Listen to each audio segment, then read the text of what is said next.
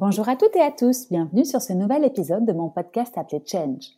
Je suis Hélène Renaud, la cofondatrice de l'agence de communication Absolute Agency fondée avec Arnaud Buffet il y a maintenant 15 ans. Ça faisait longtemps que je voulais créer un podcast pour avoir le plaisir d'échanger avec des personnalités inspirantes du monde de la communication et de l'entrepreneuriat. Et aujourd'hui, en pleine crise sanitaire et économique du Covid-19, je me suis dit que l'échange de bonnes pratiques et de conseils serait plus que les bienvenus.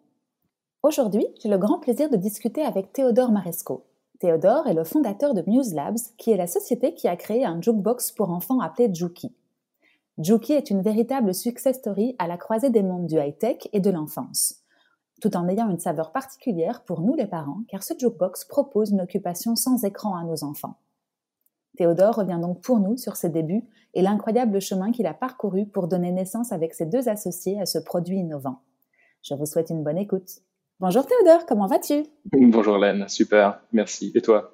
Je vais très très bien, merci. Alors je suis ravie de te recevoir sur ce nouvel épisode de Change et pour plusieurs raisons, euh, mais notamment parce que j'en suis qu'au tout début de ce podcast euh, et que je n'ai pas encore eu la chance de discuter avec un entrepreneur sur la création d'un produit, euh, d'un produit dans le monde de l'enfance et encore moins au sujet d'un produit tech. Donc, je suis ravie, mais euh, je ne vais pas monopoliser la parole plus longtemps et je vais te laisser te présenter pour nos auditeurs. D'accord.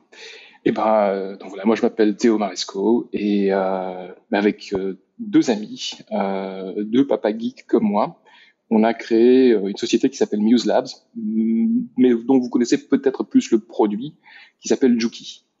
Euh, et donc euh, Juki, c'est euh, c'est un écosystème pour permettre aux enfants d'écouter de l'audio, que ce soit des, des, musiques et des histoires, sans les écrans. Mm-hmm. Et aujourd'hui, Juki est un, un, lecteur physique pour écouter des musiques et des histoires. Et en fait, on a vocation à aller apporter du contenu beaucoup plus riche, focalisé au niveau de l'enfance. Aujourd'hui, on a des partenariats avec euh, des plateformes comme Spotify ou comme Deezer qui amènent énormément de contenu. Euh, et ce sont les parents, donc on fait des recommandations aux parents, ce sont les parents qui choisissent les musiques ou les histoires. Euh, mais voilà, à terme, euh, on a euh, vocation à amener, une, je dirais, un contenu plus riche, vraiment dédié, dédié aux enfants. Et donc on est parti sur le, on est parti sur le modèle ou sur sur l'inspiration au départ de, de du, du, iPhone et de iTunes mais euh, transposé au 21e siècle euh, dans l'univers du streaming et notamment pour les enfants. Mmh et en fait, le problème. Les écrans au moins, finalement. Exactement. Le, en fait, l'histoire, elle est partie euh, de mes filles, mmh euh, qui à l'époque avaient 3 et 4 ans, et euh, que j'essayais d'enlever euh, des, des, écrans de télévision et, et, des, et des, tablettes et euh, j'ai essayé de les initier à la musique. Il y avait des histoires, mais dans mon cas, c'était vraiment, c'était partie de la musique. Et euh, je me suis aperçu qu'en fait, pour leur faire écouter de la musique, j'étais obligé d'utiliser mon smartphone euh, jusqu'à euh, en avoir marre de, de, de, jouer la même, la même chanson euh, dix fois de suite. Et je leur ai montré qu'il fallait appuyer sur le bouton. Évidemment, on était reparti dans le monde de l'écran, ce qui n'avait aucun sens. Et donc j'étais sur le marché, j'ai cherché un peu une solution pour moi parce que c'était évident que Spotify et, euh, et Audible, enfin tout ce qui est tout ce qui est audio streaming était le, le, le futur de l'audio, mais il n'y avait aucun moyen pour les enfants pour pour leur faire écouter ça sans, sans un écran. Et donc on a voilà, j'ai créé ce concept de Juki qui est une euh, un lecteur audio, c'est quelque chose de physique, hein, c'est une enceinte euh, qui fonctionne avec des petits personnages et, ou des petits jetons. Et chaque personnage qui est programmé par les parents euh, contient une playlist, ça soit ça soit une histoire ou une musique. Et il suffit à l'enfant de poser le petit personnage sur euh, sur le lecteur Juki euh, pour écouter sa musique en son histoire. Et s'il change de personnage, ben on change de playlist. Voilà, ça c'est le principe, euh, c'est le principe de Juki. D'accord, cool. Oui, donc effectivement, tu as enlevé une épine du pied des parents de ne plus devoir laisser un device avec un écran et tu les as projetés dans un monde où ils peuvent jouer avec euh, des petits jetons ou des petites figurines et donc du coup euh, un peu plus dans le monde de l'imaginaire, de, de la loisiveté, euh, de l'émotion que ce qu'on pourrait avoir avec des lecteurs MP3 classiques ou en streaming comme tu le disais. Exactement, et ça leur apporte énormément d'indépendance. Ce qui est et c'est chouette parce qu'en fait les enfants ont différents moments dans la journée. Euh, il y a des moments où ils vont vouloir être plus calmes et écouter une histoire. Il y a des moments où ils vont vouloir être actifs. Ce qui est très chouette mhm. avec Juki, comme il n'y a pas d'écran, euh, c'est euh, que lorsqu'il pose, impose un personnage dessus avec la musique, spontanément, les enfants se mettent à danser. Mhm. Donc, il y a vraiment une partie de mouvement, tout, ça qui est, qui, de, dynamisme qui est, qui est très importante. Euh, ils peuvent également, d'ailleurs, enfin, ce qu'ils font assez souvent, c'est intégrer ça à leur jeu, c'est-à-dire qu'ils mettent ça un peu dans dans le background, euh, comme, mhm. comme, musique de fond, comme nous, hein, en fait, tout simplement. Cool. Eh ben super, on a bien compris le produit, c'est cool. Euh, MuseLab, ça existe depuis combien de temps maintenant du coup? Alors, on a créé la société euh, en Belgique euh, en début 2015. En fait, on a commencé tout début 2014 euh, en ayant créé une société au Royaume-Uni parce que euh, nous voulions euh, lancer notre produit sur sur du crowdfunding, sur Kickstarter. Mhm. Et à l'époque, c'était pas possible de lancer un Kickstarter à partir de la Belgique.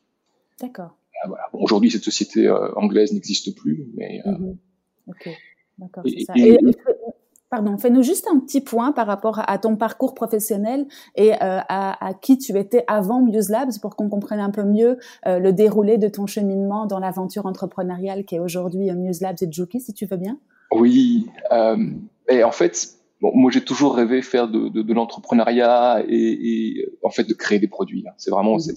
c'était mon cœur mais je suis à l'origine parti du monde de euh, de la tech. Donc si, si je remonte un petit peu avant la création de Muse Labs, euh, j'étais euh, chez Barco, euh, qui est une boîte belge de qui fait de la visualisation, euh, des projecteurs, des écrans géants.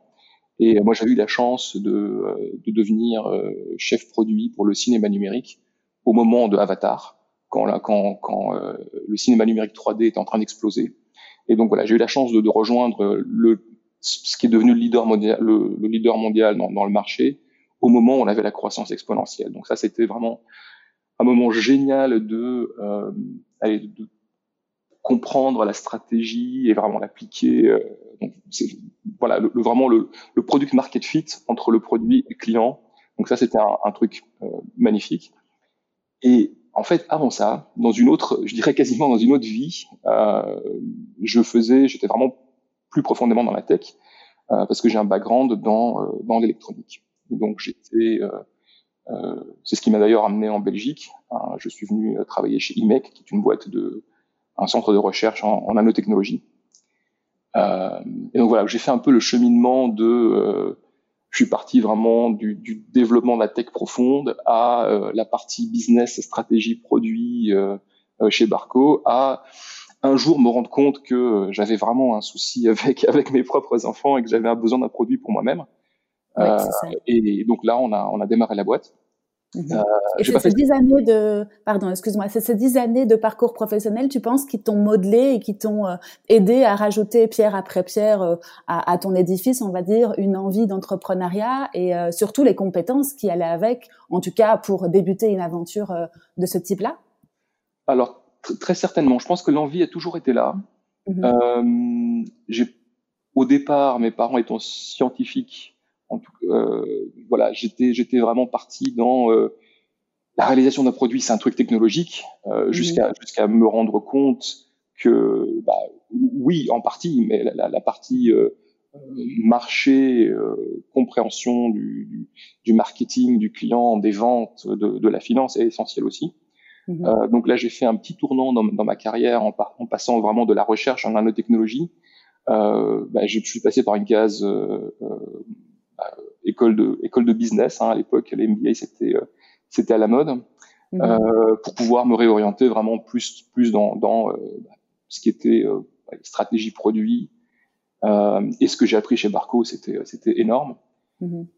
mais ce que j'ai appris depuis que j'ai démarré l'entrepreneuriat c'est encore plus donc je, je pense que c'est un peu un il m'arrive parfois d'avoir des euh, des, des, des, jeunes entrepreneurs qui me demandent, est-ce, qui hésitent un peu, est-ce que je devrais d'abord aller travailler dans, dans, dans le corporate, est-ce que je dois me lancer tout de suite? C'est quelque chose pour moi qui est assez difficile à répondre. Je pense que lorsqu'on se lance dans l'entrepreneuriat, on apprend beaucoup, beaucoup plus vite et des, des, choses qui sont probablement plus pertinentes. Mais je dis ça en, en ayant eu euh, quasiment 15 ans d'expérience avant de démarrer l'entrepreneuriat. Mmh Oui, c'est ça. chacun son parcours, tu me diras, mais c'est vrai que sûrement que les 15 ans que tu as eu t'ont construit et t'ont aidé aussi, euh, t'ont donné des visions, euh, euh, t'ont appris la stratégie d'entreprise et qui t'ont permis peut-être d'être encore plus fort quand tu as commencé l'entrepreneuriat. Si tu avais commencé cette aventure au début de ton parcours professionnel, tu aurais peut-être dû, ouais, peut-être tâtonner ou encore, encore plus tester. Enfin bon, après, un parcours n'est pas l'autre et tu me diras, il y, a 15 ans ou même 20 ans, ça aurait pas été la même chose. Mais en tout cas, effectivement, chaque parcours parcours est différent et, et un chemin n'est pas l'autre. C'est pour ça que c'est très difficile de concilier. Après, quand on a une idée, il faut se lancer, il faut, il faut croire en, son projet, c'est vrai. Et puis, euh, du tâtonnement, honnêtement, on en a eu. Mhm. on, pourra, on pourra en parler.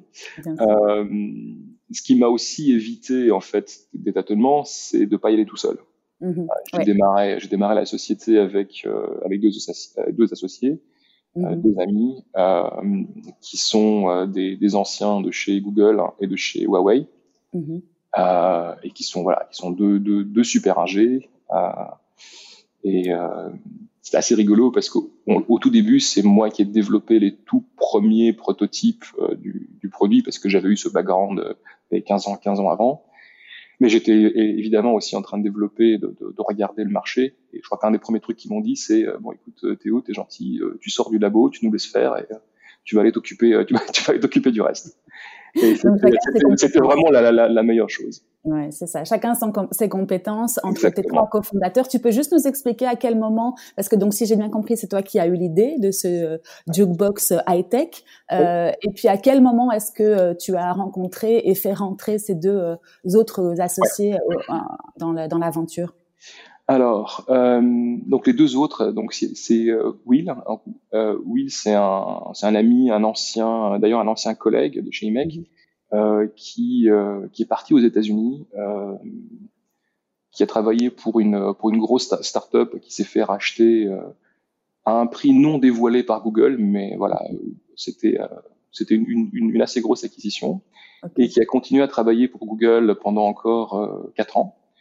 Euh, mais voilà, il se trouve qu'il a eu un enfant. Euh, lui, il est, euh, lui, il est écossais, sa femme est belge, et donc ils sont rentrés en Belgique exactement au moment où je redémarrais la société. Mhm. Et il se heurtait au même problème que moi, parce que comme tout parent de, de jeunes enfants, il avait le, même souci, donc c'était c'était une évidence. Et, euh, et l'autre larron, euh, c'est Peter, euh, mhm. avec qui est un ami d'amis, donc on a vraiment un ami commun. Et lors de mes prospections, je suis allé à Berlin, où habite cet ami commun, avec mon premier prototype, euh, qui était euh, un peu mieux qu'une boîte, une boîte en carton, mais, mais, pas très très loin. Et notre copain ne comprenait pas ce que je faisais, ne comprenait pas ce que c'était que Juki, je lui avais expliqué. Et puis au bout d'un moment, je sors mon, je sors mon, prototype. il a des jumeaux, et qui avaient deux ou trois ans à l'époque, et qui ont commencé à, à, jouer avec, ils se sont éclatés. Donc là, il m'a dit, écoute Théo, il faut absolument que tu ailles parler à Peter. Euh, c'est un ingénieur qui est génial. Euh, c'est, euh, je me rappelle, on, on parle anglais, mais il m'a dit, he's co-founder material. Mm-hmm. et, et, voilà, je, je, je n'ai pas regretté. Donc c'était vraiment un premier rendez-vous. Je lui ai montré le produit. Il m'a dit, banco, on y va.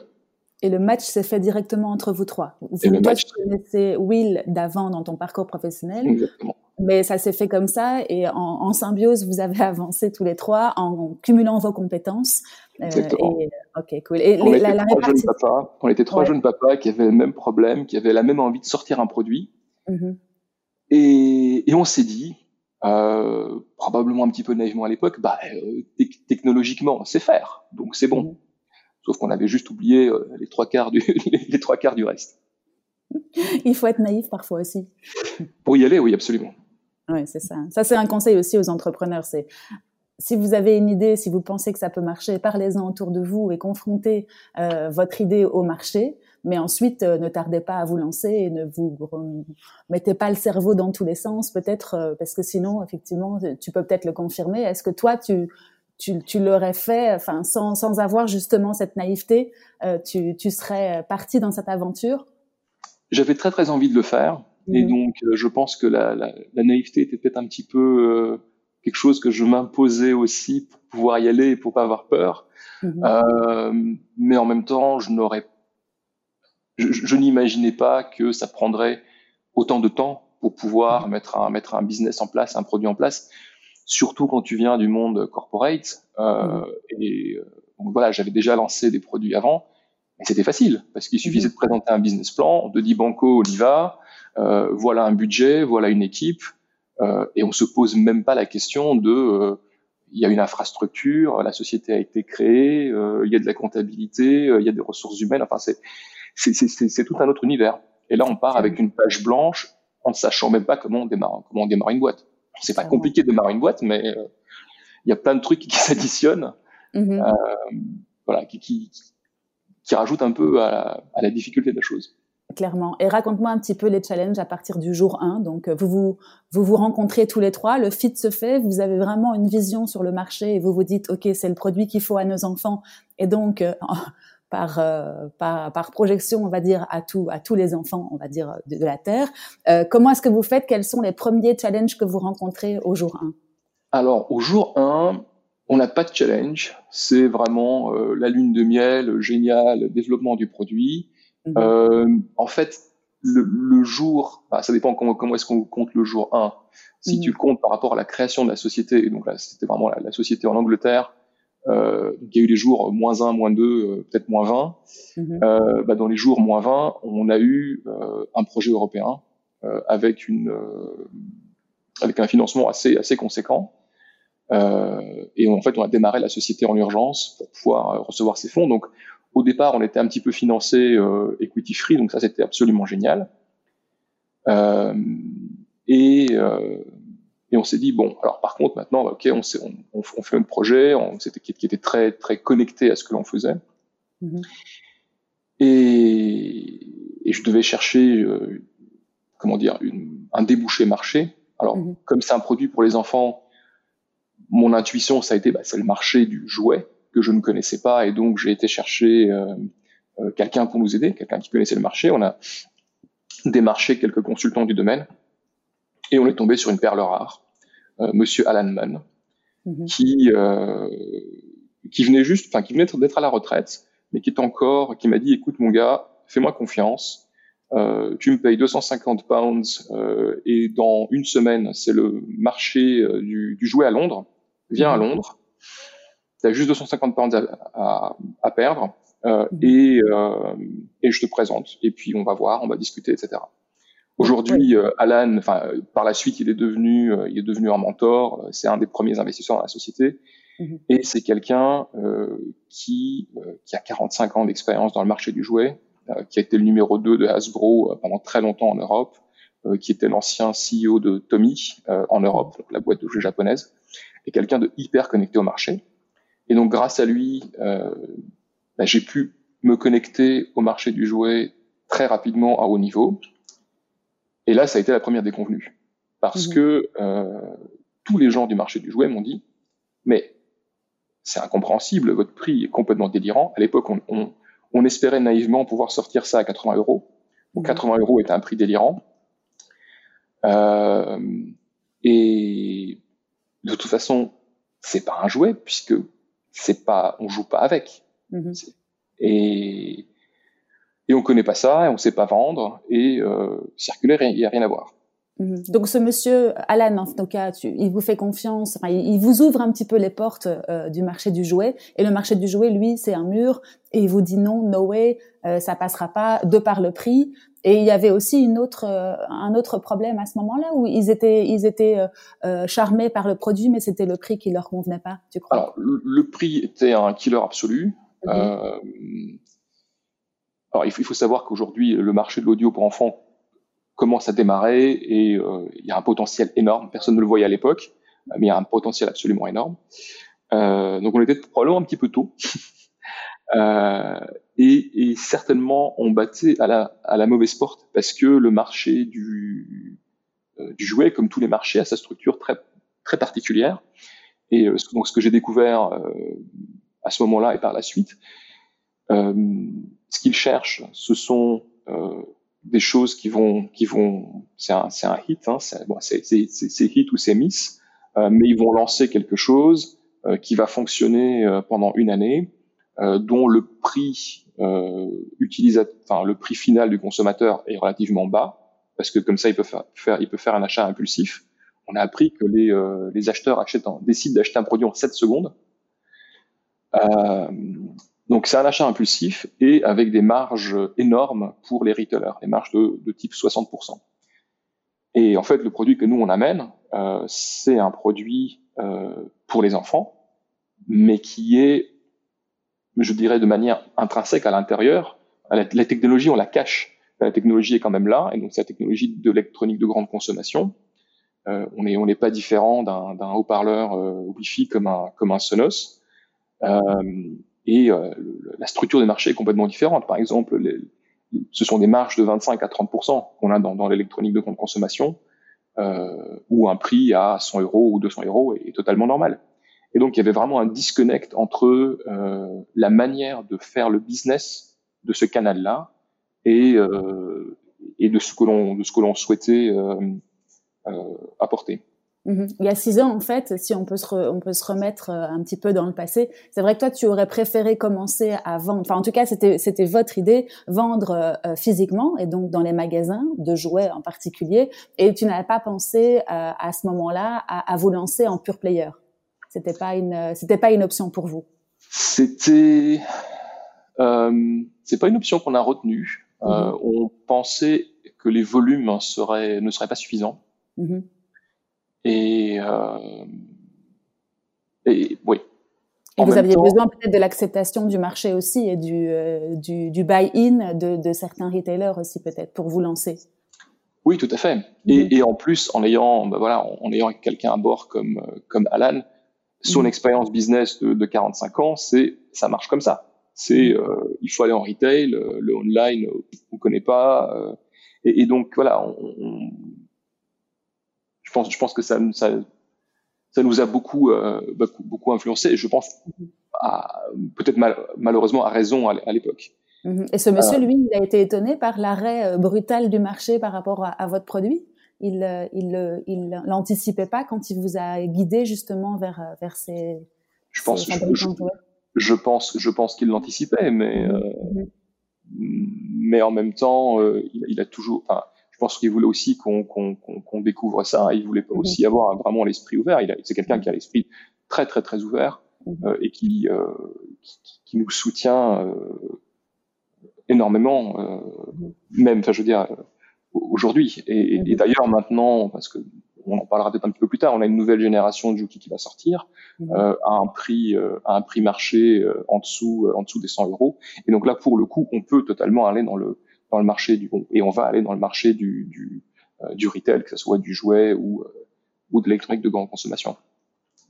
Alors, ce qui était intéressant, c'est que à l'époque, bah, en ayant quelqu'un comme, euh, comme, comme Alan, on a décidé de faire un pivot produit pour adapter euh, ce que l'on avait, notre technologie, un peu le concept, bah, au marché du jouet, en faire quelque chose d'amusant. Parce que Juki, en lui-même, n'est pas, un jouet.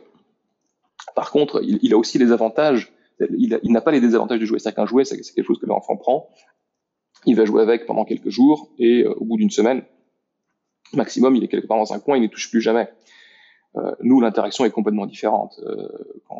Voilà, parents nous disent que beaucoup d'enfants l'utilisent au quotidien ou quasiment au quotidien. On a, on a, et, tout à fait, on a donc on a lancé notre projet Kickstarter euh, il y a euh, maintenant euh, plus de trois ans, et on a des gens qui qui continuent à utiliser quotidiennement leurs leur, leur produits. Donc on est vraiment sur un concept totalement totalement différent. Il n'empêche que à l'époque, ben, on s'est dit on va faire un autre concept. Et donc on a fait une évolution, une, une, une variation du concept qui était plus, qui était plus amusante, qui, qui combinait plusieurs personnages sur une scène de théâtre qui euh, qui jouaient une espèce de pièce de pièce de théâtre ensemble où on pouvait faire des jeux, etc. Et euh, qu'on a présenté euh, là pour le coup au marché du jouet, euh, notamment à Disney en Europe, qui ont adoré le concept et qui nous ont dit voilà on va vous connecter euh, euh, à des fabricants de jouets parce que Disney eux-mêmes ne, ne, fabriquent pas, ils ne font que des euh, ils font que des personnages en fait, des personnages et du contenu. exactement et des licences et, et donc ils nous ont dit bah voilà vous, vous allez licencier votre technologie, euh, nous, Disney, on va licencier nos, nos, nos, personnages et nos contenus, et voilà, on vous connecte avec une grosse boîte de jouets qui, eux, vont prendre euh, le l'ensemble des, des, deux licences et vont mettre ça sur le marché.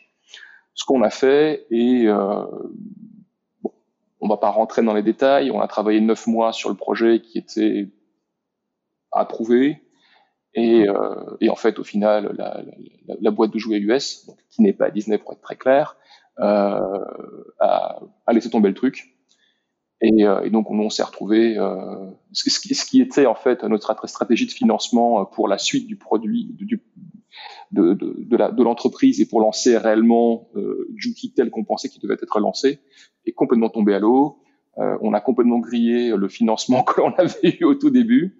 Mm-hmm. Et on s'est retrouvé vraiment euh, dans dans une espèce de, de, ah, je dirais pas un trou noir, mais c'était compliqué parce que mm-hmm. on, on, était passé de euh, l'excitation, on a un produit génial qu'on sait que les parents adorent, à euh, le marché du jouet nous dit c'est nul, à euh, tiens on a un truc dans le marché du jouet puis finalement on n'a rien, on se retrouve à la case départ euh, quasiment 12 non, en fait 12 mois plus tard Ouais, J'allais dire quel ascenseur émotionnel vous avez dû vivre. Heureusement que vous étiez trois, sûrement non, pour euh, pouvoir s'affronter à toutes ces à toutes ces émotions du oui non oui non. Ça a dû être incroyable. C'était sur combien de temps? Une année, une grosse année? Ouais, c'était une ouais, c'était sur une année. Ouais.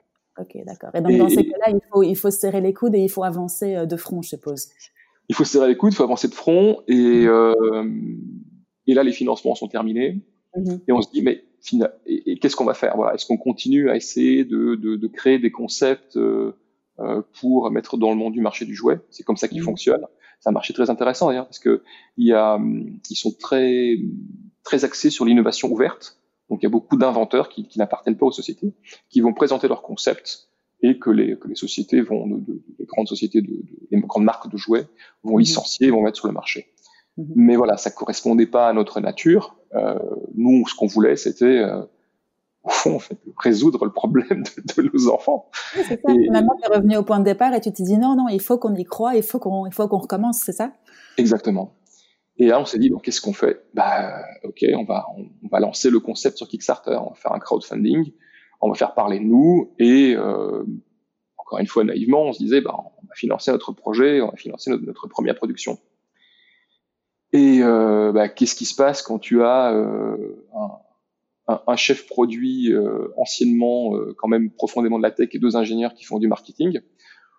Bah, On fait un boulot pas trop mal, mais bon, on n'est pas des marketeurs quoi. Et donc on se met, parce qu'on étudie un petit peu comment faire, comment faire du crowdfunding. On a des copains à droite à gauche, on va se renseigner un petit peu.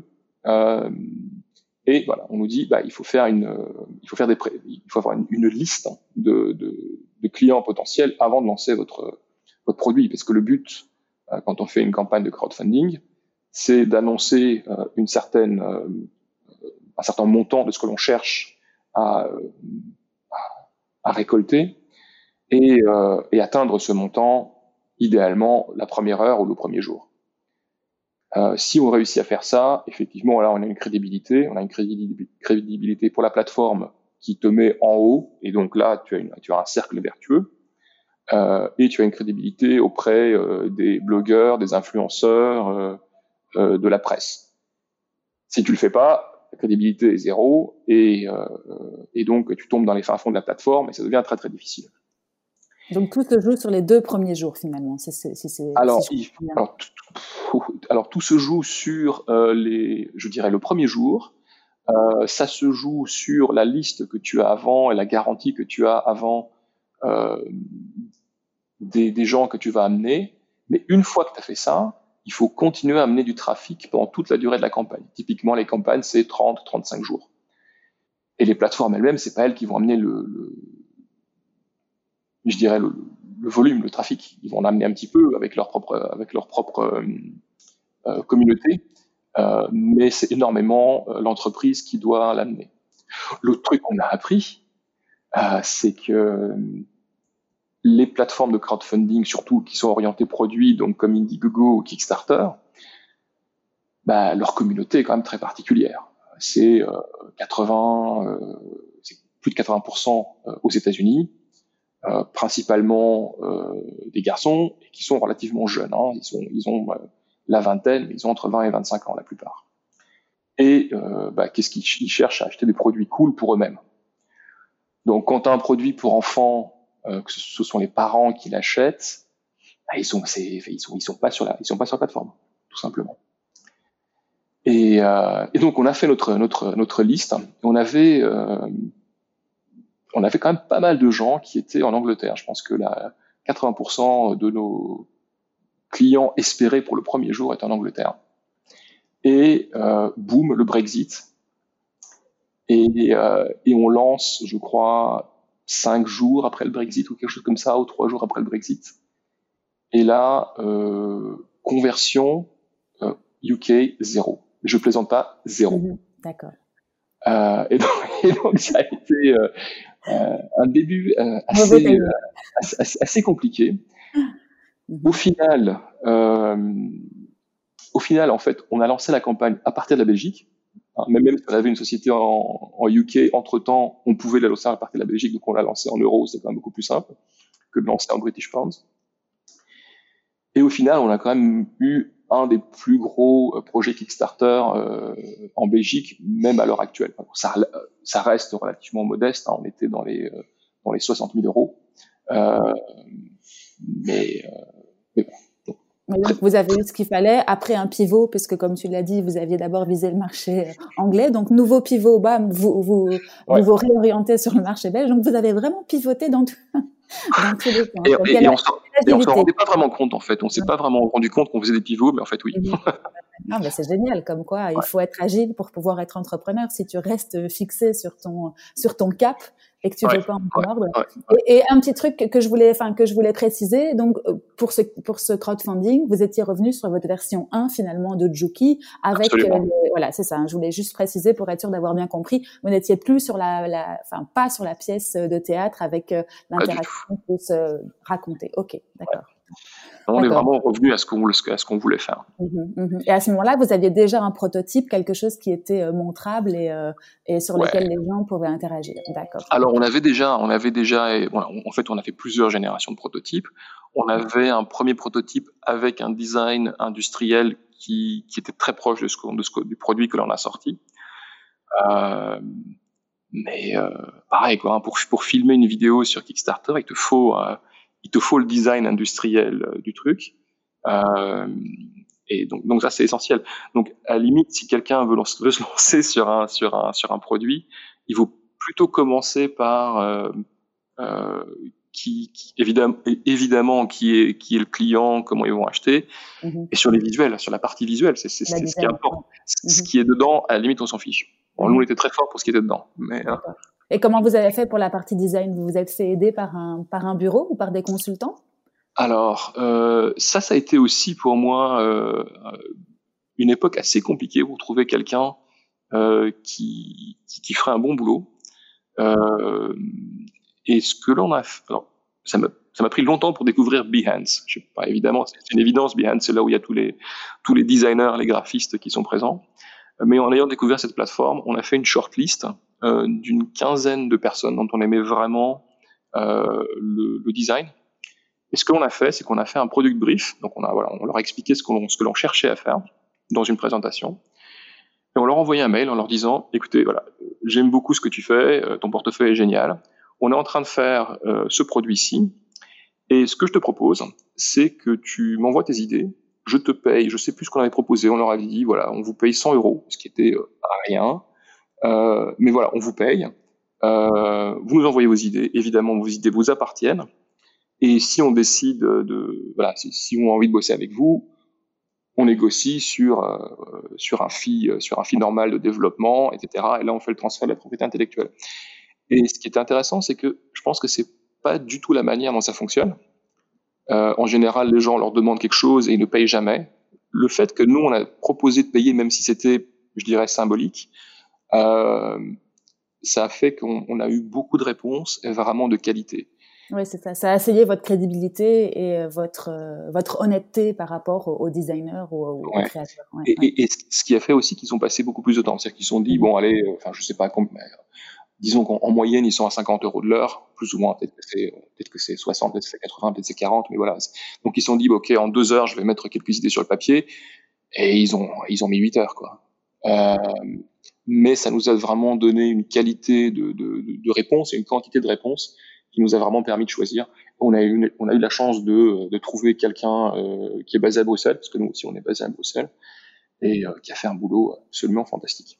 Oui, parce que pour ceux qui ne connaissent pas le, le, produit, et je vous invite à aller voir sur le site internet, le design est très très sympa et c'est ce qui euh, donne aussi l'intérêt au produit. Enfin, le, sa petite bouille rondouillarde et euh, c'est vraiment très, très un, un, produit très très joli. Et euh, je suis super intéressée de connaître comment tu as comment tu as sourcé ce designer parce que c'est vrai que Bien c'est pas connu de tous comme tu le disais et on aurait plutôt tendance à aller dans des grands bureaux et là tu as fait confiance à des à des indépendants, à des créateurs euh, plutôt indépendant. Et donc ça, c'est ça, c'est sympa aussi comme choix de, de, de designer. Mais on avait, euh, c'était pour nous un risque énorme. Mhm. Euh, le, le, design, c'était essentiel.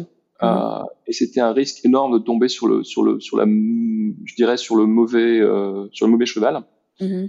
Et aller dans un bureau, on était sûr qu'on aurait des frais importants sans avoir la garantie du résultat, sans avoir une garantie de fit. Et donc pour nous, le, avoir ce fit, c'était vraiment essentiel. Mhm. Ah oui, tout à fait. C'était un bon choix, je trouve. Très intéressant. Du coup, je te fais refermer peut-être la page design et puis on retourne sur le sur le crowdfunding. On reviendra après au prototypage, au MVP, etc. Mais euh, raconte-nous un petit peu donc du coup comment vous avez vécu ce, ce crowdfunding. Quels sont peut-être les des enseignements à en tirer? Parce que tu as du recul maintenant sur euh, sur ce qui s'est passé à l'époque et tu peux peut-être nous en nous en apprendre un peu plus.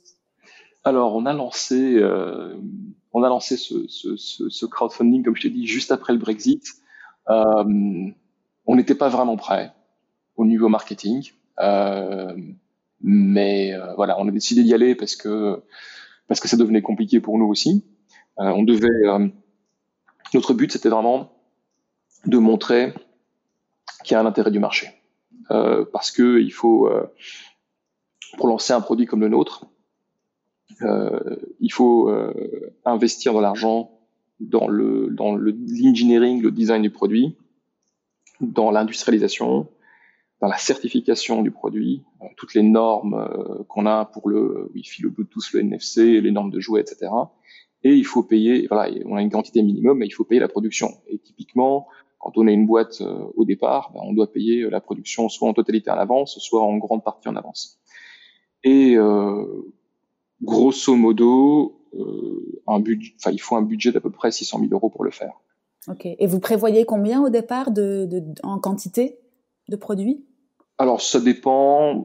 Tu vas tu vas négocier avec ton fabricant. Typiquement, tu vas négocier euh, un, un, ordre minimum de 10 000, peut-être un peu moins, peut-être 5 000, 5 000 unités. Ça dépend en fait du du coût du produit.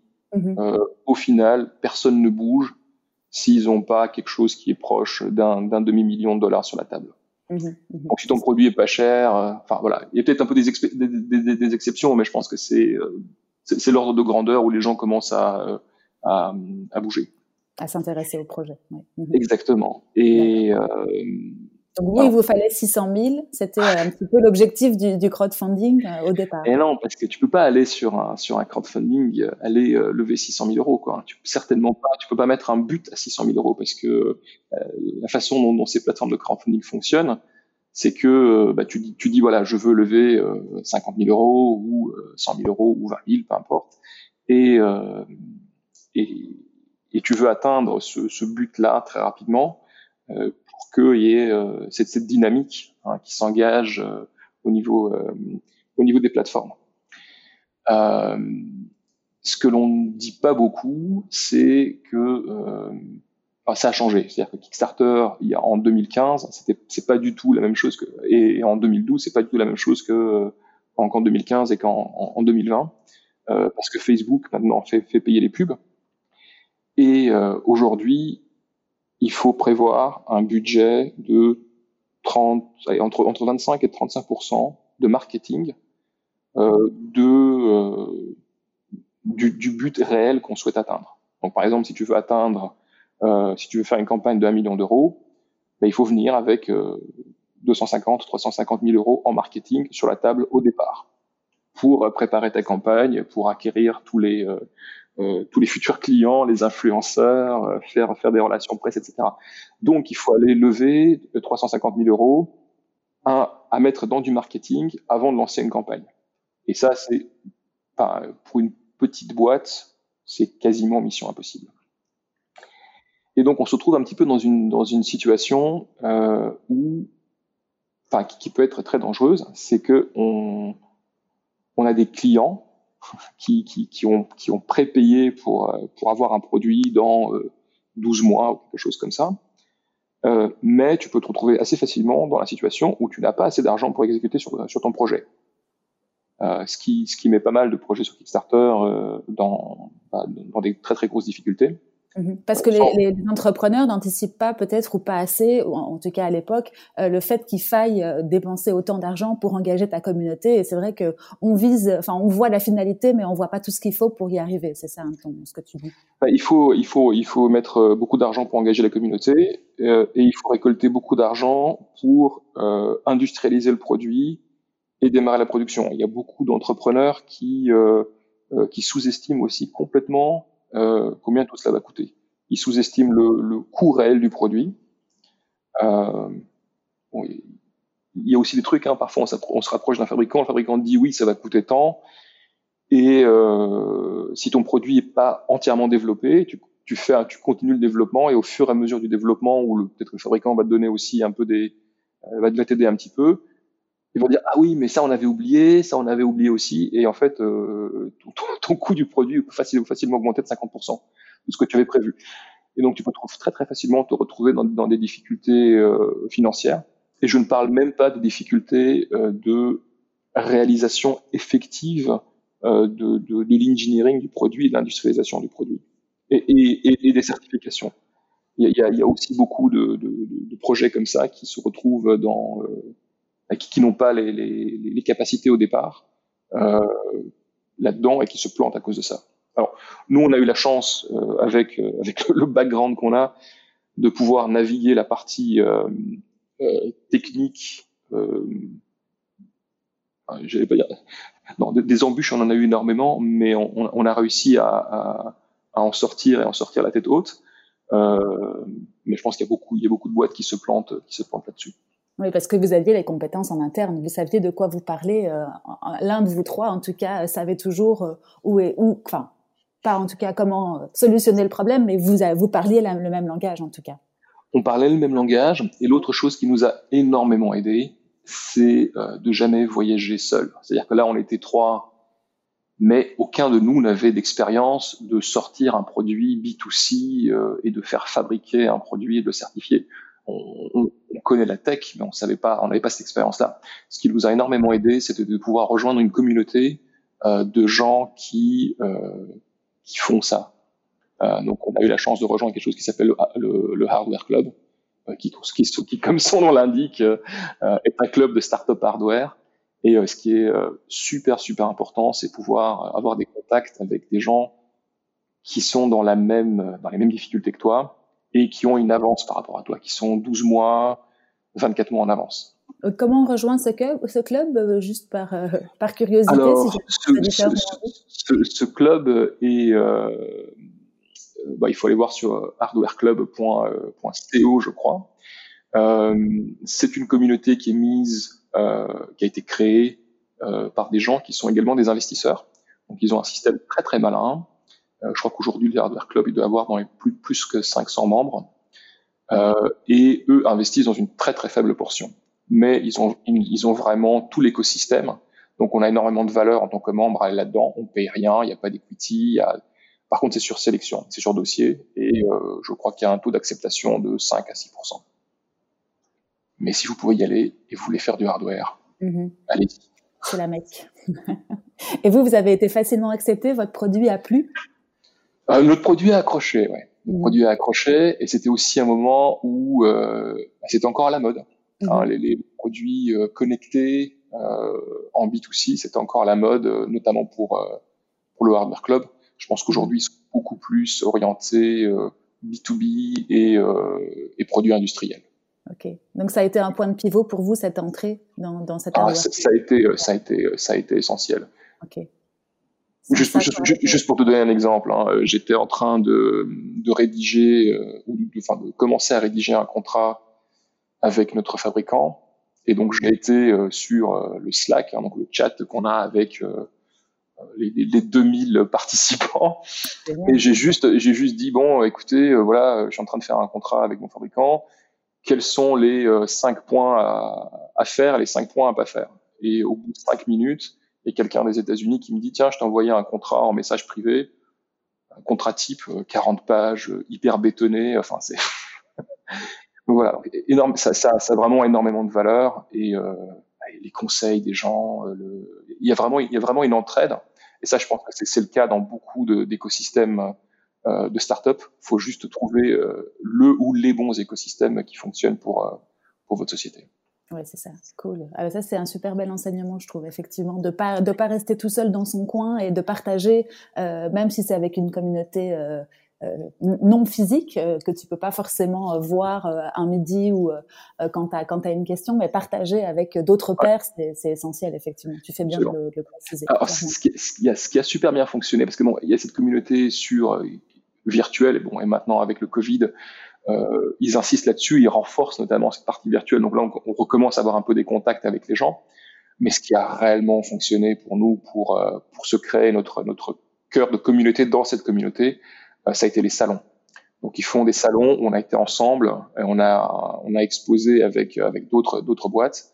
Et là tu passes tu passes une semaine euh, aux États-Unis à CES euh, avec des gens qui qui sont allez, qui, qui, ont le même qui, ont le même ADN que toi et et tu fais la fête avec eux, etc. Et donc les, les connexions sont vraiment super. Donc le côté humain, le côté humain est très difficile à remplacer quand même. Ouais, et mutualisation euh, de, de réseaux, de, de, de compétences, d'expériences, euh, ça doit être génial.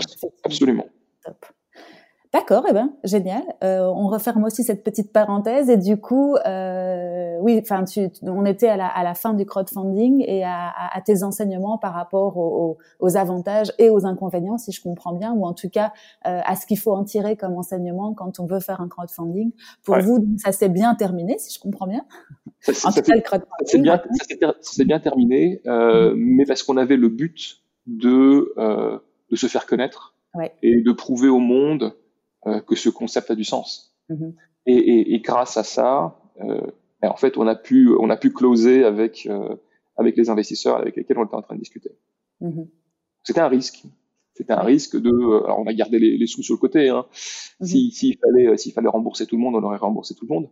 Euh, mais donc voilà. Donc, le fait d'avoir pu prouver cet intérêt du marché nous a permis de lever les premiers fonds, qui nous ont permis d'aller euh, en parallèle. donc, tu veux dire oui, tout à fait. D'accord, ok, d'accord. Donc, vous faisiez le crowdfunding pour générer de l'attrait par rapport à votre communauté et en parallèle, vous avez levé des fonds pour justement accroître euh, le, capital et pouvoir commencer la production. Absolument. Cool, d'accord. Donc ça, c'était il y a trois ans maintenant. Ça, c'était en, tu vas pas me croire, en 2016. 2016, oui, un, un peu plus. C'était à l'été de 2016. Et on a livré, on a livré euh, nos, nos, premiers, euh, enfin on a livré notre, notre Kickstarter mhm. euh, à, à l'hiver 2017. On a vraiment, voilà, on a mis Juki, je dirais en vente au grand public en 2018. D'accord. Et sur quel marché du coup dans un premier temps? Exclusivement le belge ou vous aviez aussi de l'attrait dans d'autres pays? Comme on n'a pas pu aller dans le retail, euh, parce que en fait, on a le, le, Juki V1 pour nous était vraiment une manière de prouver aussi réellement le marché. Euh, et donc là, on est en train de lancer la V2. On, on pourra en parler tout à l'heure. Euh, donc la V2, voilà, et passe sous, sous, sous, le, sous la barre psychologique des, des, des 100 euros. La, la première version, euh, ben, on était à 200 euros, ce qui était euh, normal pour un produit euh, d'électronique de grande consommation avec de la qualité qu'il fait. Sauf que, euh, évidemment, dans, dans, pour la partie kids, ça n'allait pas. Et donc, on n'a pas pu se focaliser euh, en retail sur un seul pays. Et donc, on est parti en ligne. Et donc, quand on est parti en ligne, bah là, euh, on a livré, euh, on a certifié nos, pro nos produits pour l'Europe et les États-Unis. Et, euh, et donc, voilà, on a, je dirais qu'on on a une géographie assez assez large. C'est quand même principalement France, Benelux, Allemagne, euh, États-Unis. D'accord. Et vos canaux de distribution aujourd'hui, c'est exclusivement votre site internet alors? C'est quasiment exclusivement notre site internet et les plateformes comme Amazon ou Bol. c'est ça. Alors on a, on, est, on a, on a, on a une présence, par exemple chez Harrods à Londres, mhm. et on, voilà, on a fait d'autres boutiques à New York, chez Macy's, etc. Mhm. Euh, mais voilà, ça restait euh, du premium simplement avec le, le, euh, le prix du produit. C'est ça, c'était un choix que vous aviez fait à la base de ne pas vous réaffronter à, à ces retailers ou en tout cas à ce monde du, du jouet et, et d'aller dans des, dans des magasins plus euh, IFI, euh, tech, etc. Ça, c'est pas, c'était pas, c'est pas une option pour vous ou c'est dans les, dans, dans les tiroirs pour l'avenir et tu vas nous en raconter un petit peu Oui, oui, oui, c'est, c'est, c'est, c'est dans, c'est dans les tiroirs pour l'avenir. Mmh. Mmh. Euh, c'est évidemment toujours beaucoup plus malin de sélectionner un territoire et d'aller à fond dans ce territoire-là. Euh, mais il faut avoir les, euh, les, les, je dirais, les reins solides financièrement. Euh, et nous avons été très très efficaces en capital. Euh, on a levé 600 000 euros à l'époque, et, et, en fait avec ça, on était obligé de vendre. Et en étant, en étant obligé de faire du volume, c'était compliqué pour nous de nous focaliser sur un marché comme la Belgique, qui est petit et qui en plus est fragmenté. Il y a il y a cinq, voilà, en, dans la partie néerlandophone, il y a 6 millions de personnes, dans la partie francophone, il y a 5 millions. Donc ça reste très, euh, et bon, la partie germanophone, je, je sais plus, 300 000 ou 600 000. Euh, donc voilà, le territoire est un petit peu petit pour nous. Donc ça aurait été, ça aurait été beaucoup plus, voilà, mais bon, on est basé, on est, voilà, il y a un Belge, un Français et un Écossais euh, qui démarrent une boîte en Belgique. Ça aurait été plus simple de la démarrer en France, en Allemagne, mais voilà, la vie fait que euh, bah, nous sommes ici pour, pour l'instant. Oui, c'est ça. Et puis tu vas nous raconter parce que l'avenir euh, est, est, assez assez clair devant vous, mais tu vas nous raconter un petit peu vos perspectives et quel, quel est l'avenir de Juki, si tu veux bien, parce que là, donc, on en était bah, au tout début, euh, le crowdfunding, le début, la levée de fonds, la production, la livraison, et donc, comment est-ce que ça évolue alors l'année 2 du coup de, de Juki pour pour toi? Tu peux nous raconter un petit peu? Euh, la mise, la mise sur le marché. Bah, oui, la, la, mise sur le marché, donc toujours, toujours du Jukia, hein, c'est euh, bah, la, découverte de. Euh, alors, on a essayé d'aller en retail. Euh, on a passé beaucoup de temps, notamment en France. Euh, ce que j'ai appris, hein, pour, pour la faire vraiment très très brève, faut pas utiliser un distributeur. Lorsqu'on est, lorsqu'on est chez nous, il faut aller, il faut aller en direct. Alors au départ, on n'a pas les contacts il faut les faire, il faut prendre son bâton de pèlerin et aller en direct. Alors moi j'ai fait un peu les deux, donc j'allais en direct parce que parce que le distributeur euh, faisait pas grand chose, euh, et en fait les distributeurs ne font pas grand chose. Ils commencent réellement à euh, euh, à s'intéresser et à être réellement actifs sur un produit quand le produit euh, fonctionne déjà. Ouais, c'est ça. Donc voilà, attention aux distributeurs au tout début. Enseignement, quand tu es petit, euh, va toi-même directement frapper aux portes et n'hésite pas, enfin, prends ton culot et, fonce, quoi. C'est ça aussi qu'il faut. Bon. Et, au départ, notre stratégie était quand même orientée et en ligne et en retail, ce qui n'était pas très malin, mais euh, c'est ce que l'on a fait. Mm-hmm. Jusqu'à ce que l'on prenne réellement le taureau par les en disant non, on va faire une stratégie purement online. Et là, vraiment, on a généré de la croissance. Et on s'est également frotté euh, à euh, bah, les vendre euh, sur Amazon, mhm. ce qui est également un univers très très particulier. Oui, faut pas penser que c'est faut pas penser que c'est si simple que ça. Mhm. euh, c'est une énorme machine complètement déshumanisée et euh, qui de l'extérieur fonctionne bien. De l'intérieur, c'est une start-up, c'est une start-up perpétuelle. D'ailleurs, c'est la philosophie hein, de, de Jeff Bezos pour Amazon. C'est leur philosophie Day One. Day One, c'est on fait, chaque, on fait chaque truc comme si c'était le premier jour. Qui d'ailleurs, je pense, une excellente philosophie pour les startups, euh, mais ce qui fait aussi que euh, de l'intérieur, leurs systèmes peuvent complètement foirer et personne ne sait pourquoi. Et, et si ça marche pas, bah, euh, tant pis pour le vendeur, c'est pas grave. Mm-hmm. Tu as en tête le temps qu'il t'a fallu entre le moment où tu t'es intéressé à Amazon et le moment où le produit est sorti sur Amazon, plus ou moins le temps qu'il vous a fallu à vous pour, pour préparer? Au moins trois mois. Trois mois, oui, c'est ça. Au moins trois mois. Et, euh, et on s'est retrouvé un moment dans une boucle où euh, euh, un de mes associés qui avait ouvert le compte, on lui a demandé sa carte d'identité, il a envoyé une photo de sa carte d'identité, et on l'a dit, euh, on ferme votre compte et on peut pas vous dire pourquoi. D'accord. bon courage. oui, c'est ça. Avec, avec, toutes les petites, euh, les petites déconvenues que, que, que, ça, que ça implique effectivement de travailler avec, comme tu dis, euh, un, un, un, géant qui travaille sous forme de start-up aussi. Mhm. Voilà. Et, et bon, bon, aimer euh, tout, en fait, l'engagement utilisateur est génial. Les, gens qui, qui utilisent le produit sont super contents. Mhm. Et, et, et, moi, ce qui, ce qui me fait réellement plaisir, c'est euh, de voir des parents qui nous disent oui mais j'ai mon enfant qui me demande son Juki tous les matins mhm. euh, ou qui nous envoie des vidéos de leur gamin qui danse. Donc ça c'est un ça c'est un, un, un, réel plaisir. Un retour immédiat directement ou enfin comment comment ça se passe par rapport ah, à votre communauté? C'est instantané. C'est-à-dire que les gens découvrent ils, ils, ouvrent la boîte mhm. et, euh, et, et, ils s'éclatent avec. Mhm. D'ailleurs, ta cible, est-ce qu'on peut en parler? Parce que euh, vous vous adressez à qui? Aux enfants ou aux parents dans votre communication? Alors, la communication s'adresse aux parents. Mhm. Euh, on, on, aurait pu prendre l'option hein, de s'adresser aux enfants sur mhm. YouTube euh, par mhm. l'intermédiaire des influenceurs, euh, mais ça, ça ne, enfin, qui, qui s'adressent aux enfants, et ça ne correspond pas du tout à notre philosophie. C'est euh, euh, D'ailleurs, heureusement, YouTube a commencé à, à à freiner un peu ces, ces, ces, ces enfants influenceurs qu'on a rencontrés d'ailleurs. Euh, on était aux États-Unis euh, à, à New York et euh, on voit tous ces enfants, d'espèces d'enfants rois qui ont des millions de followers sur sur YouTube. Et fort heureusement, certains sont, sont, normaux. Les parents les, réussissent à les garder un peu normaux. Il y en a qui sont qui ont, je sais pas, 5 ans, 9 ans et qui sont déjà complètement déconnectés, qui se prennent pour des pour des stars ou des starlettes. Et donc voilà, on n'a pas voulu du tout aller dans ce dans ce domaine-là.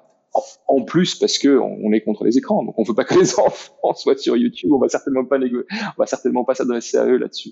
Et donc on s'adresse aux parents, on s'adresse aux grands-parents. Euh, les grands-parents sont une cible très intéressante, mais encore compliquée pour nous pour euh, pour atteindre. On ne sait pas trop comment euh, comment comment communiquer aux grands-parents, comment les euh, comment les adresser par rapport comment les adresser exactement.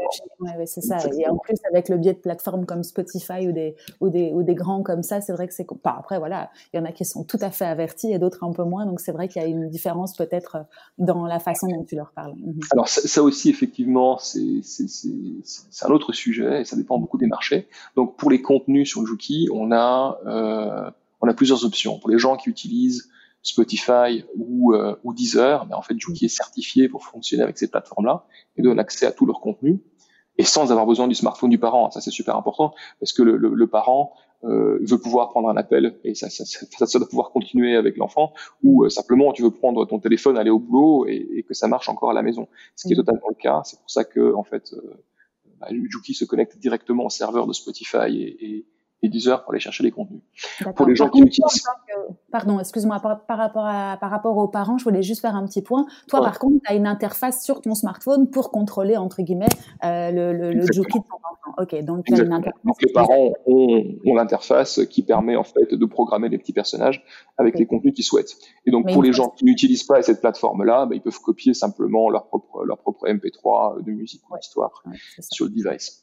D'accord. Et ce qu'on a vu, c'est que mmh. ça dépend énormément des marchés. Euh, il y a des marchés où, euh, je dirais, les abonnements streaming sont euh, ont une pénétration absolument énorme, sont totalement naturels. Il y en a où c'est pas encore le cas, euh, où c'est beaucoup moins le cas. Donc, mais, mais les choses évoluent très très euh, très très rapidement. Mmh mmh D'accord. Ok, bah écoute, je crois qu'on a fait un bon petit point sur le produit. Donc il y a eu une version 1, une version 2. Euh, entre temps, vous, vous avez euh, des, des, une vision pour euh, pour Juki. Tu peux m'en parler? On reviendra après sur le Covid parce que bon, ça a été un moment. On est en pleine période pour ceux qui écoutent après. Dans le futur, on, on enregistre en octobre 2020. Euh, donc il y a eu le Covid qui est passé par là. Tu nous en diras un petit peu plus par rapport à, à, à Juki et le Covid parce que je suis sûre que il a occupé pas mal d'enfants. Ben voilà, je te laisse un petit peu nous expliquer quelle est la vision de Juki et de Muslabs pour le pour le futur. Absolument. Bah écoute, la vision, euh, on reboucle un petit peu sur, sur, sur le début. Hein, c'était euh, c'était l'inspiration de, de, l'iPod, le, lecteur, et de iTunes, le, service de contenu, qui est projeté au 21e siècle. Donc les choses sont plus téléchargement, mais mais c'est du streaming. Alors évidemment sur Juki, ça va être du streaming qui fonctionne euh, en mode déconnecté, mais bon, ça, c'est, je dirais que c'est, de l'ordre du détail, et avec un, avec une offre de, contenu éditorialisées, réellement pertinentes pour les enfants, qui soient autant au niveau des histoires que de la musique. On voit que les, deux utilisations sont, sont, très importantes à différents moments de la journée. Et, euh, donc aujourd'hui, euh, bah, grâce en fait à des nouveaux investisseurs, des nouveaux partenaires qui viennent juste de nous rejoindre, euh, on peut lancer cette nouvelle génération de, de, de Juki qui, euh, qui est à moitié prix par rapport à, avant, et on est en train de préparer les prochaines étapes euh, pour pour apporter vraiment un contenu très très pertinent pour les pour les enfants et, et pour les parents. Mm-hmm. Et quand tu parles de contenu, tu parles de quoi? Tu parles d'histoire? Tu parles de Enfin, j'ai pas trop d'idées de... sur la question. Tu peux euh, les, un petit peu ce sont les deux. Ce sont les deux. C'est euh, alors c'est encore c'est encore tôt pour euh, pour euh, en parler réellement en détail, euh, mais c'est vraiment 50% histoire, 50% musique. D'accord. Propre à Chucky. développé pour vous en tout cas. Développé développé pour nous et, et développé et, c'est un mélange, c'est un mélange de choses connues et de choses euh, de choses, de choses originales, mais qui sont particulièrement pertinentes. Uh-huh. Donc stay tuned, et, ça va qui, sont, qui, sont, très faciles, qui sont rassurantes pour les parents. Ils mm-hmm. savent que c'est un produit, que c'est un, un, contenu de qualité, mm-hmm. euh, et, et, on apporte réellement une recommandation qui évolue avec l'âge de l'enfant. D'accord. Et le moment de la journée. Mm-hmm. D'accord. Donc, création d'une deuxième version et d'un contenu euh, qui vous sera propre euh, et d'autres marchés aussi, parce que donc j'ai vu et lu que vous aviez euh, levé euh, des fonds, des nouveaux fonds, euh, justement pour développer de nouveaux marchés, je suppose aussi. Oui, alors on a eu la, on a vraiment la, la grande chance d'avoir également un partenaire stratégique qui, qui nous a rejoint. Il s'agit, il s'agit de, de ID Group, qui est une, une société française qui fait, qui fait du retail. Euh, donc ils sont connus en France euh, pour leur magasin de jouets Oxybul et euh, également pour, pour le magasin de vêtements. Ils ont une présence dans 60 pays et une, une, je dirais une très forte influence dans, en France. Et on a vraiment des, des je dirais des, valeurs communes autour autour de l'enfance, du qualité, de la qualité des, des choses, de, de l'éducation de l'enfant. Euh, et également euh, une, une, vision partagée sur le développement euh, de contenu audio de qualité sans les images qui permettent aux enfants et aux, parents de, euh, de, de s'amuser, de partager ensemble. D'accord. Et donc on est vraiment très très très content euh, qui nous est euh, qui nous est rejoint. Mm-hmm. Et euh, voilà, ça, ça, promet plein de belles choses pour euh, pour le futur très proche on va vous suivre comme ça, on verra effectivement quels sont ces futurs développements. Et un petit point euh, Covid, comment est-ce que ça, comment ça vous a impacté vous? Qu'est-ce que ça vous a obligé euh, à, encore une fois innover, pivoter? Quelles ont été les actions de votre côté par rapport à, cette problématique de l'année 2020 Ouais, euh, il y a plusieurs aspects. où, je dirais au niveau commercial, ben, le Covid a été heureusement ou euh, en fait euh, malheureusement, enfin, je veux dire, le, le Covid est ce qu'il est. Il, y a, énormément de, gens qui en souffrent, qui sont qui, sont victimes, mais ça, il y a également gens, beaucoup de gens qui ont été, enfin, tout le monde a été confiné. Et dans le confinement, bah, il faut pouvoir, euh, je dirais, euh, to entertain, je sais plus comment on dit ça en bon français, euh, voilà, occuper les enfants, les amuser, les éduquer, et un peu loin des écrans, parce que les enfants passaient énormément de temps en étant enfermés devant les écrans, étant enfermés à la maison. Et donc, voilà, les, produits comme les nôtres qui euh, bah, qui permettent de faire autre chose et d'utiliser son imagination, d'utiliser son corps, de danser, euh, bah, on, les gens on en pris beaucoup plus beaucoup plus connaissance. Euh, ensuite, bah, on est on était euh, en période de levée de fonds. Alors, euh, je ne te cache pas qu'une levée de fonds euh, dans, dans un environnement anxiogène comme le Covid, ça a été compliqué. Euh, il n'empêche qu'on a vraiment eu la chance d'avoir nos actionnaires actuels qui ont suivi, euh, qui ont euh, voilà, qui, nous ont aidés dans cette prochaine génération. On a deux, deux nouveaux actionnaires qui sont qui sont rentrés. Voilà, le, partenariat stratégique avec ID Kids. Donc les choses ont été vraiment très positives. Les choses sont un petit peu retardées. C'est voilà, les, ça va plus lentement. On est en train de sortir. On vient d'annoncer le, le la deuxième version de, de, de, de Juki. Euh, tout ce qui est, je dirais, voyage pour euh, bah, pour l'industrialisation du produit, la production du produit sont beaucoup plus compliqués. Donc les choses se font moins vite que ce que, que ce qu'on le souhaite.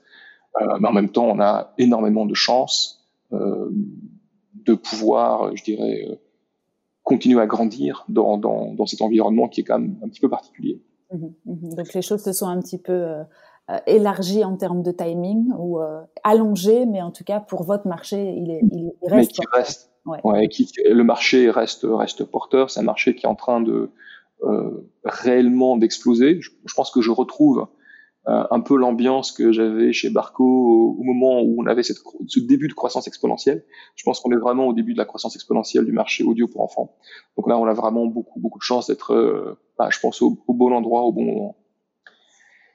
L'autre chose que le Covid euh, a changé, a, changé pour nous, euh, c'est euh, la manière de, travailler. Comme la plupart des sociétés, euh, ben on, on, travaille à distance. Nous, on a la chance de, de, pouvoir continuer à travailler à distance.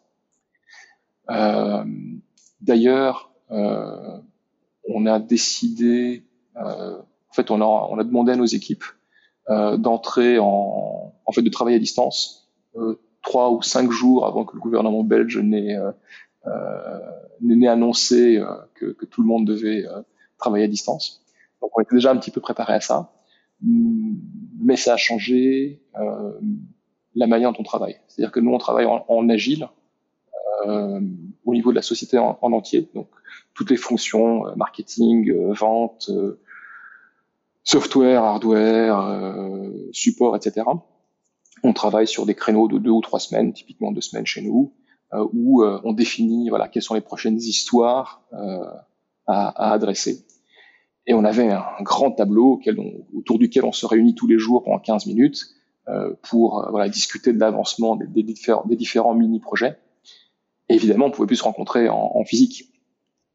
Et, euh, et, donc voilà, ça, ça on est en train de mettre en place euh, des outils en interne, très simples en fait, basés sur euh, euh, sur Google Docs et, et, les spreadsheets, qui nous permettent en fait de, de continuer à, à suivre ça. Et ça a l'air de marcher. Cool. Donc des outils euh, qui étaient à la base physiques que vous avez convertis en, en digitaux et bien sûr d'autres outils de productivité, je suppose, comme Slack ou des, ou des messageries qui vous permettent de, ouais. de continuer à communiquer, à échanger euh, pour Ça, le déjà, des projets. C'était déjà le cas avant. On était sur Slack et, euh, et Google Meet euh, mm -hmm. euh, par, par défaut. Effectivement, c'est vrai que pour nous, le changement a été relativement petit par rapport aux sociétés qui, qui n'utilisaient pas ce genre d'outils avant, avant la crise. Oui, tout à fait. Et le souci du, du, du déplacement, pour l'instant, c'est pas encore trop un problème pour vous, ne pas pouvoir Mais, vous rendre chez les. Écoute, si, si. Et d'ailleurs, justement, là, j'ai euh, j'ai deux collègues qui sont euh, qui sont actuellement euh, en Asie, à Taïwan, mm -hmm. et qui ont dû passer 15 jours enfermés dans une chambre d'hôtel. D'accord. Oui. Ça, c'était assez compliqué. Mm -hmm. Et euh, ironiquement, l'hôtel qui s'appelle le Freedom Hotel. euh, mais voilà, en, en même temps, bon, c'est la bonne chose à faire, c'est-à-dire que je crois que le cas de, de, de, cas de Covid à Taïwan est extrêmement réduit, mm -hmm. euh, mais euh, c'est assez rigolo quand on a des histoires où euh, ils sont aspergés plusieurs fois euh, de, de, de, désinfectants entre l'aéroport et l'hôtel, euh, où tu es enfermé dans la chambre, tu n'as pas le droit de sortir dans le couloir euh, sous peine d'amende de 3000 dollars. C'est pas pris et, à la légère, quoi. Et, et, et, le gouvernement qui t'envoie des SMS chaque matin pour savoir comment tu te sens. D'accord. Avec un code entre 1 et 5. Et si, tu réponds pas, et si tu réponds pas dans les 30 minutes, euh, il commence à s'alerter. Donc voilà, donc, les choses assez rigolotes. Voilà. Ouais. Et aujourd'hui, justement, vous êtes combien dans l'équipe? Aujourd'hui, une petite dizaine. D'accord. Avec, euh, avec une croissance euh, certaine euh, qui, qui, qui, a commencé à s'engager. Voilà, suite, ouais. suite à, nos, à, nos grandes ambitions. -hmm. Eh bien, écoute, moi j'ai l'impression qu'on a fait un bon petit tour d'horizon de Juki et de Muse Labs. Euh, je te remercie. Est-ce que tu voulais rajouter quelque chose d'autre sur euh, le produit ou la marque en général? Euh, Écoute, non, pas particulièrement. Je te, je te remercie vraiment pour cette, bon cette, conversation. Ouais, non, c'est moi qui te remercie. J'ai quelques petites questions rapides pour terminer. Euh, comment est-ce que tu fais, toi, en tant qu'entrepreneur, euh, en tant que manager, euh, pour continuer à te former au jour le jour? Écoute, euh, je, je, lis. Mm et, ça, je pense que c'est vraiment important. Alors, je mhm. passe probablement pas encore assez de temps. L'autre chose, c'est discuter avec avec les bonnes personnes, avec les bonnes les bonnes communautés. Et, euh, et, grâce à toi, j'ai découvert euh, l'univers des podcasts euh, d'entrepreneurs en France. Je connaissais un petit peu ceux, ceux aux États-Unis, euh, mais euh, voilà, je pense qu'il y, y, a un potentiel énorme, énorme là-dedans que je vais que je vais aller explorer. Oui, c'est ce que je te disais en préparant. Il y a un filon qu'on peut descendre si tu es intéressé par le podcasteur et ses invités. Euh, en tout cas, il y en a plein qui existent, comme tu dis, aux États-Unis, partout. Enfin, c'est un petit peu le boom pour l'instant, mais c'est vrai que c'est un outil qui est très pratique pour pour continuer à se former tout en ayant euh, un enrichissement en termes de parcours, de, de, de background, etc. Donc, euh, cool, tant mieux, je suis contente. Euh, et alors, pour terminer, juste un conseil, le conseil que tu pourrais donner à, à un entrepreneur que tu pourrais croiser demain et, qui te demanderait à toi euh, ton, ton avis sur, euh, sur ce, cette aventure géniale qu'est l'entrepreneuriat? Alors, je pense que le, le conseil que je, je, je, donne parfois aux jeunes entrepreneurs, c'est d'y aller mm-hmm. euh, et de pas et de pas hésiter. Mm-hmm. Et euh, surtout quand on est, je pense que lorsqu'on lorsqu'on est jeune, on a je dirais pas grand chose à perdre. Enfin, c'est pas la bonne façon, mais on n'a pas, voilà, on n'a pas forcément une famille euh, mm. euh, et on a du temps et euh, au pire, on peut aller vivre chez les parents. Mm-hmm. Je pense que c'est une, c'est une expérience extrêmement enrichissante euh, au niveau humain et on apprend, dans mon expérience, beaucoup plus et beaucoup plus vite euh, que qu'en étant employé. Toi qui as vécu les deux mondes, tu conseillerais sans hésiter l'entrepreneuriat? Alors, moi qui ai vécu les deux mondes, je, conseille, je conseillerais sans hésiter l'entrepreneuriat en sachant que bah, j'ai eu cette culture d'une quinzaine d'années du corporate mm-hmm. Et qui a force, qui m'a forcément influencé. Mais, euh, mais voilà, j'ai et, sur pareil quoi, c'est tout, tout, tout ce qui est euh, à limite euh, études. Enfin, je veux dire, euh, j'ai un MBA, j'ai un doctorat, on s'en fiche complètement. Ce sont, enfin, c'est des bouts de papier euh, qui servent à caler, un, à caler une table. Mm-hmm. Mais je ne sais pas si c'est vraiment vrai. C'est vraiment le, le, ressenti que j'ai que j'ai aujourd'hui que, que, que l'entrepreneuriat et, euh, et le terrain sont vraiment la meilleure école pour se former. Mm-hmm. Ok, tout à fait aligné avec ça. Génial. Eh ben, écoute, Théodore, je te remercie pour ton temps vraiment euh, et euh, tes, tes, enseignements riches. Euh, je te souhaite tout le meilleur pour Juki et pour Muse Labs. Et puis, si une dernière petite question, si on veut justement continuer à te suivre et à avoir de tes nouvelles, où est-ce qu'on peut te retrouver? Alors, on peut retrouver Juki sur www.juki.rocks et moi, le plus simple, c'est de me trouver sur LinkedIn, Théodore Maresco. Top. Merci beaucoup, Théodore, et à bientôt. Merci beaucoup, Hélène. Et voilà, c'est fini pour aujourd'hui. J'espère que cet épisode vous a plu. Si vous êtes encore là, je l'espère, c'est le cas. Alors n'hésitez pas à me mettre 5 étoiles sur les plateformes d'écoute ou à le partager avec vos proches. À très bientôt.